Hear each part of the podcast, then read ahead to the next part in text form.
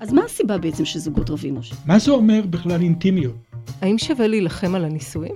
למה בעצם אנשים בוגדים? סיפורים מהקליניקה, הפודקאסט של האגודה הישראלית לטיפול זוגי ומשפחתי.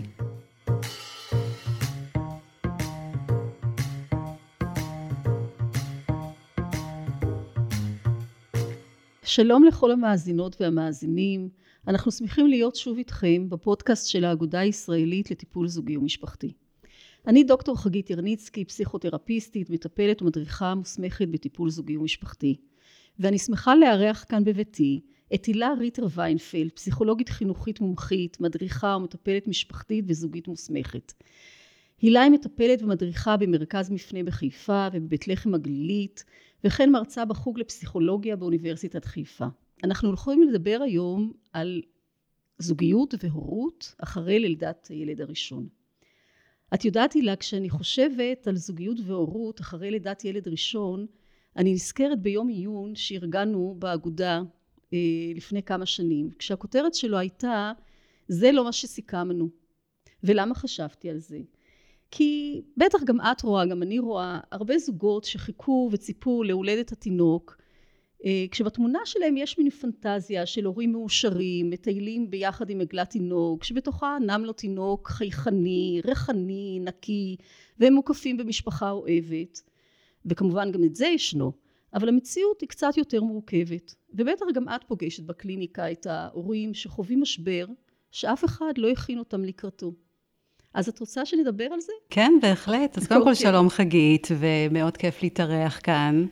אה, ובאמת אני חושבת על מה שאת אומרת, ובאמת יש את החוויה ההתחלתית, כשנולד תינוק, זה התרגשות ענקית בשביל הבני זוג, וזה שלב של באמת התפתחות משמעותית אה, של משפחה חדשה ובניית תא משפחתי חדש, אה, ובני הזוג מתרגשים ביחד, ומדברים המון על התינוק, וכל היום מצלמים אותו, והמשפחה המורחבת ככה מתרגשת איתם ביחד, ויש איזושהי חוויה ממש ורודה של פנטזיה. הם יכולים לדבר בהתרגשות על אה, איך הוא כמעט חייך, או אפילו איזה צבע קקי היה לו היום, דברים שרק הם יכולים להתרגש מהם. אבל באמת ככה, אחרי שההתרגשות ההתחלתית אה, ככה לאט לאט נמוגה, מתחילים גם קשיים, ורואים שזה לא רק ורוד ונפלא, אלא שזה יכול להיות גם קשה. ובאמת, אה, בשביל זה אנחנו יכולים לדבר על זה היום. אמ, אז קודם כל יכולים להתעורר כל מיני קשיים. התשומת לב שלנו לא מופנית רק כבר לבן או בת הזוג, אלא גם לתינוק, והרבה פעמים בעיקר לתינוק, ולא לבני הזוג שלנו. הילה, הילה, כשאת מדברת על קשיים, את בעצם מדברת כן. על קשיים בין בני הזוג? אני מדברת על קשיים בין בני הזוג, אה, קשיים בהורות, קשיים בזוגיות, קשיים mm-hmm. עם משפחה המורחבת, okay. אוקיי. קשיים באופן כללי ש, שעולים שלא היו לפני זה, אה, לפני לידת התינוק. Okay.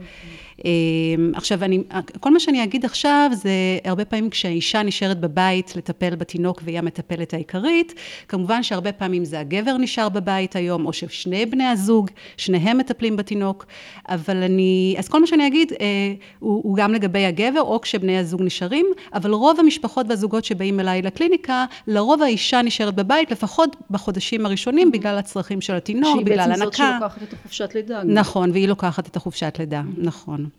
אה, אז בגלל שהאישה נמצאת הרבה עם התינוק, והיא המטפלת העיקרית, במקרה הזה, אז יש לה פחות פניות לבן הזוג שלה, הוא פחות מקבל תשומת לב, הוא הרבה פעמים מרגיש אה, מאוד מוזנח, הוא אפילו מקנא, לא בתינוק, אבל בקשר שנוצר בין בת הזוג לתינוק.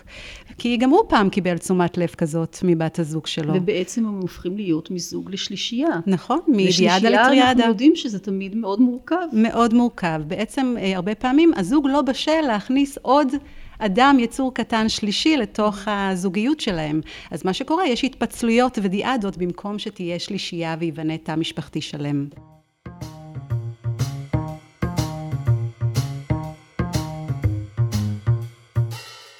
אני זוכרת uh, סיפור של אימא צעירה שסיפרה לי בקליניקה, הגיע זוג uh, באמת אחרי לידת תינוק, שהיא הלכה לטייל uh, בעגלה, עם העגלה עם הילד, והילד צרח מכאבי בטן, מכאבי גזים, ואז בדיוק בעל, היא רק חשבה על מתי בעלי כבר הגיע, שאני אוכל ככה להעביר אותו, ואני אוכל טיפה, שיהיה לי שקט בשביל עצמי, ובדיוק בעלה התקשר, תקשיבי, פגשתי את אח שלי, הוא הולך לסרט, אכפת לך שאני אצטרף אליו? ומצד אחד היה בא לה להגיד, לא, תבוא עכשיו, אני ממש זקוקה לך. אה, ומצד שני, היא רצתה להיות בסדר, והיא אמרה, אין בעיה, הכל סבבה, בטח תלך. והיא חזרה הביתה, והתינוק המשיך לצרוח, והיא רצתה להתקלח, והוא לא נתן לה. ו- ואז כשהגבר חזר, בעלה חזר בערב מהסרט, היא פשוט התנפלה עליו, והוא לא הבין מאיפה זה מגיע לו. וכשהם הגיעו אליי לקליניקה, היא אמרה לי, אני לא הייתי צריכה להראות שאני סופר וומן ושאני יכולה אה, לעשות הכל ולהגיד לו ללכת. הייתי צריכה להגיד לו שפשוט קשה לי ושיחזור. וגם הגבר, בעלה, אמר ש... אם היא הייתה רק אומרת לו שקשה לה, הוא בחיים לא היה הולך עם אח שלו לסרט, הוא לא היה יכול ליהנות בזמן שהיא חווה עוד התקפת גזים של התינוק. ואני חושבת שמה שחשוב שעשינו בתהליך הזה, זה אה, לפתוח מקום לשיח ולהגיד את הדברים, ואם קשה, אז להגיד שקשה. כי אני חושבת שבאיזשהו מקום, הרבה פעמים אנחנו מצפים שהבן זוג או הבת זוג שלנו יקראו את המחשבות שלנו, ויבינו שקשה לנו, אבל הם לא תמיד מבינים. אה, ואני חושבת שזה אחד הקשיים שקורים הרבה אה, בקונפליקטים של זוגות, שיש קריאת מחשבות או ציפייה לקריאת מחשבות. אז הזוג הזה למד שאם קשה לו, הוא צריך פשוט להגיד את זה. ולא לשמור את זה לעצמו, או לצפות שבן או בת הזוג אה, יקראו את המחשבות ויבואו לעזרה בלי שנבקש את זה. בעצם היה שם מרחב בטיפול שאפשר להתחיל לדבר על הדברים האלה.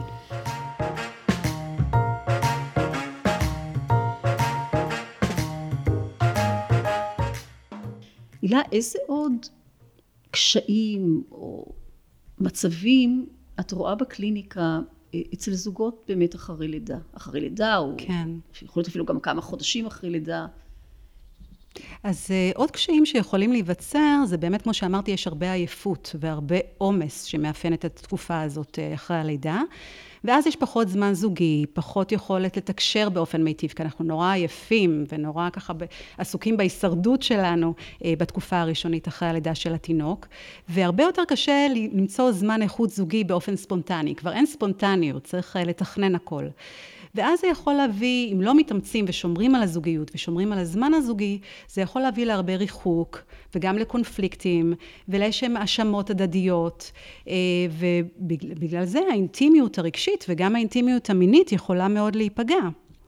אה, עכשיו, גם בזמן הזה, אחרי שהתינוק נולד, אז באמת למי יש זמן ולמי יש כוח לזמן זוגי, לאינטימיות מינית. אמ, וכמובן שיש גורמים נוספים שמשפיעים על האינטימיות הרגשית והמינית, כמו כל מיני דברים שאולי לא ניכנס אליהם היום, אבל שינויים גופניים והורמונליים של האישה.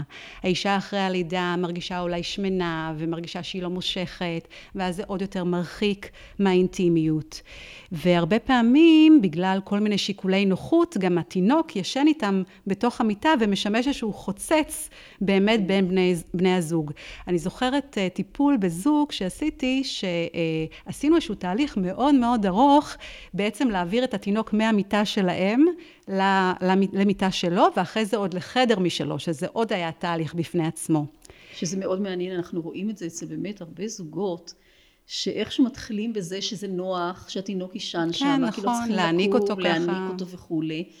אבל גם זה מאפשר איזשהו סוג של מרחק, משהו שמאפשר איזושהי שמירה. נכון.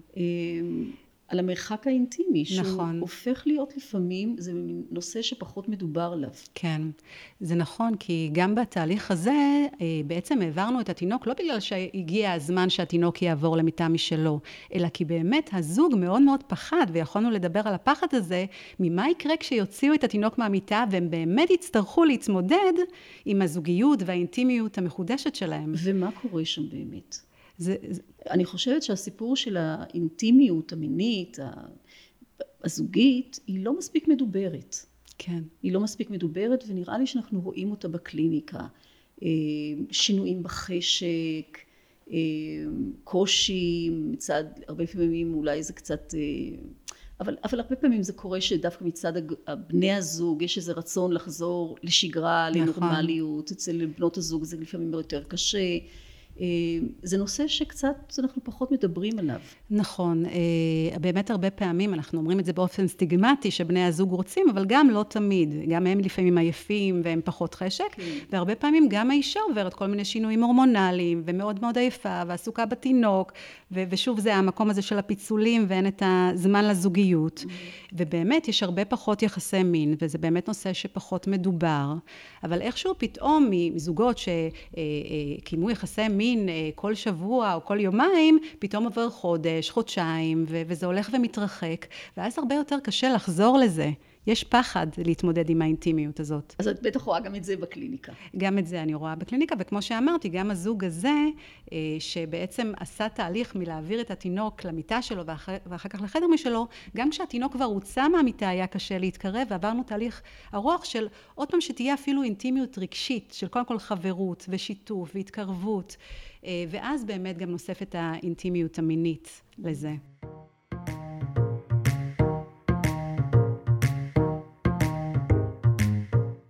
את יודעת הילה, דיברנו ככה על החלוקת תפקידים, בעיקר בתקופה של חופשת לידה, שבדרך כלל האישה הזאת שנשארת בבית, הגבר יוצא לעבודה, מה, יוצ... מה קורה ביניהם כשהוא חוזר, שהיא מתוסכלת וכולי. אבל חשבתי גם שיש קשיים גם אחרי שבעצם נגמרת חופשת הלידה. וחוזרת גם האישה לעבודה, ואולי בעצם נוצרים אה, קשיים אחרים, כאילו חזרנו לשוויון. אבל מה בעצם קורה? את יודעת, זה מזכיר לי אה, סיפור באמת שקרה לי כשהייתי עם הצעירה לפני המון שנים. אה, בעלי אז עשה התמחות כרופא. אני חזרתי גם לעבודה, כמובן בחצי משרה, כי היה ילד בבית.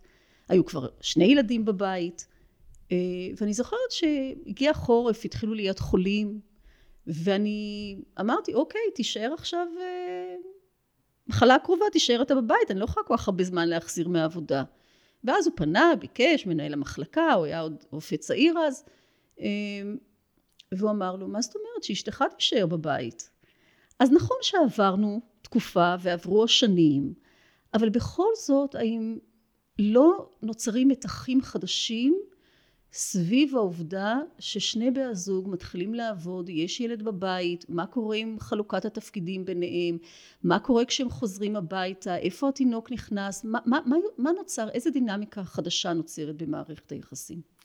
נכון, בעצם מה שקורה שהבני הזוג חוזרים לעבודה ונגמרת חופשת הלידה, אני מסכימה איתך, יש עוד טלטלה בעצם אה, במערכת. כי אם בעצם נוצר איזשהו חוזה לא פורמלי חדש כשנכנסנו לחופשת הלידה והייתה שוב חלוקת עבודה מחדש, שוב דברים צריכים לחזור כביכול כאילו אנחנו אה, חזרנו לשוויון ושני בני הזוג עובדים אה, אה, ולחלוקת עבודה שווה, אבל זה לא בדיוק ככה, כי שוב הם הפכו מדיאדה לטריאדה, יש עוד יצור קטן וחמוד אה, בבית. ואז באמת מתחיל איזשהו משא ומתן מחודש, ושיכול לעורר כל מיני אה, קשיים וקונפליקטים. אה, למשל, אה, האם הגבר או האישה, יחזר, מי יחזור מוקדם הביתה אה, להחליף את המטפלת, או אם התינוק חולה, כמו שאת אמרת, מי אמור אה, להישאר בבית ולא ללכת לעבודה, האישה או הגבר. והרבה פעמים יש קונפליקטים סביב הדבר הזה. אה, הרבה פעמים למשל האישה שלקחה, אם היא נשארה בבית עם התינוק והיא הייתה המטפלת העיקרית, היא בעצם לקחה על עצמה את כל מטלות הבית, כי הגבר היה רוב היום בעבודה. אבל עכשיו, אולי, אולי בגלל שהגבר התרגל לזה, אה, הוא מצפה שעדיין זה ימשיך להיות ככה, ופתאום אין לה זמן לעשות את כל הדברים האלה, והיא גם חושבת שזה לא הוגן. ואז נוצרים, בעצם הגבר חוזר הביתה, לא עושה שום דבר, והיא אומרת, רגע, גם אני עובדת, גם לי קשה, למה אתה לא משתתף איתי? אז באמת יכולים להתעורר סביב הדברים האלה כל מיני קשיים. מה את מציעה לזוגות כאלה? יש לך איזה טיפים לתת להם? אני חושבת שקודם כל צריך להבין ששוב יש שינוי אה, במערכת, אוקיי? אם עד עכשיו אחד מבני הזוג נשאר בבית והשני עזב, שני בני הזוג עכשיו מחוץ לבית, ויש גם עוד בן אדם אפילו מעורב, המטפלת.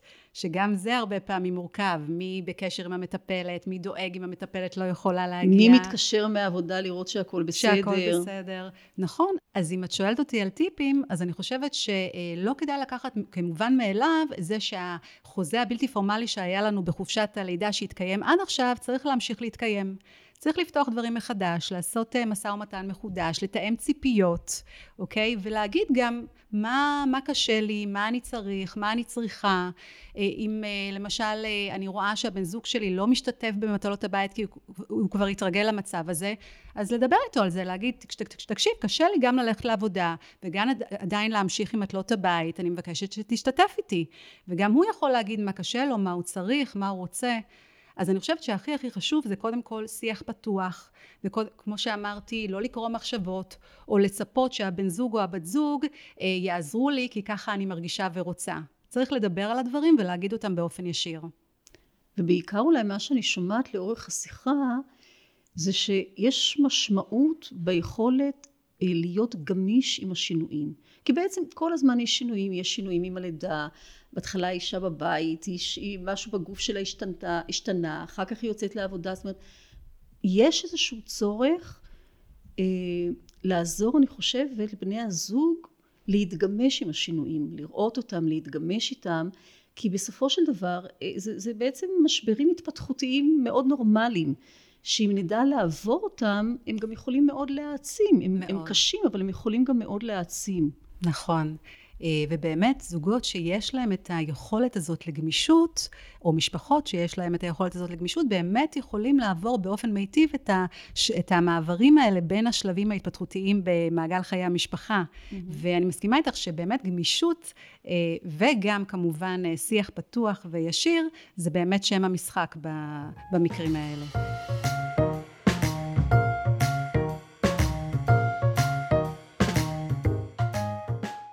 קצת לסכם את הדברים שדיברנו עליהם היום. בעצם אנחנו אומרים שאחרי לידה של ילד ראשון, שזה שלב מאוד משמעותי וחשוב בחיי זוג, אה, יש לנו, יש קורים שינויים מעצם העניין, ומצד אחד הלידה מלווה בציפיות ובאושר גדול, אבל הרבה פעמים גם במשבר, כי יש שינויים, שינויים פיזיים, עייפות, שינויים בתפקידים במשפחה, חוסר זמן פנוי, ועוד כהנה וכהנה. וזה יכול להוביל לקשיים וגם לקונפליקטים בין בני הזוג. אז אני חושבת שאולי מה שבעצם אני שומעת, גם ככה כשהמשכנו לדבר, גם דיברנו על זה קצת קודם, זה שמאוד חשוב לזכור שהקשיים הם בעיקר זמניים. אה, ואם אנחנו מתמודדים עם האתגרים והקשיים האלו בצורה טובה דייה, אז הם גם יכולים להוביל להעצמה, לחיזוק הזוגיות. אני חושבת שאולי חשוב להגיד זה ש... מאוד חשוב להיעזר גם בחברים, גם במשפחה, לשתף, לקבל עזרה, ובמידת הצורך גם לא להסס אה, לפנות לייעוץ וטיפול אצל אנשי מקצוע מוסמכים. אתם בהחלט מוזמנים לפנות לאתר של האגודה הישראלית לטיפול זוגי ומשפחתי, אתם יכולים למצוא שם רשימה של מטפלים מוסמכים ולהיעזר בנו. אז תודה הילה שוב פעם שהיית איתנו כאן היום, אנחנו החכמנו מאוד ואנחנו נתראה בפודקאסט הבא. תודה גם לך חגית, תודה רבה.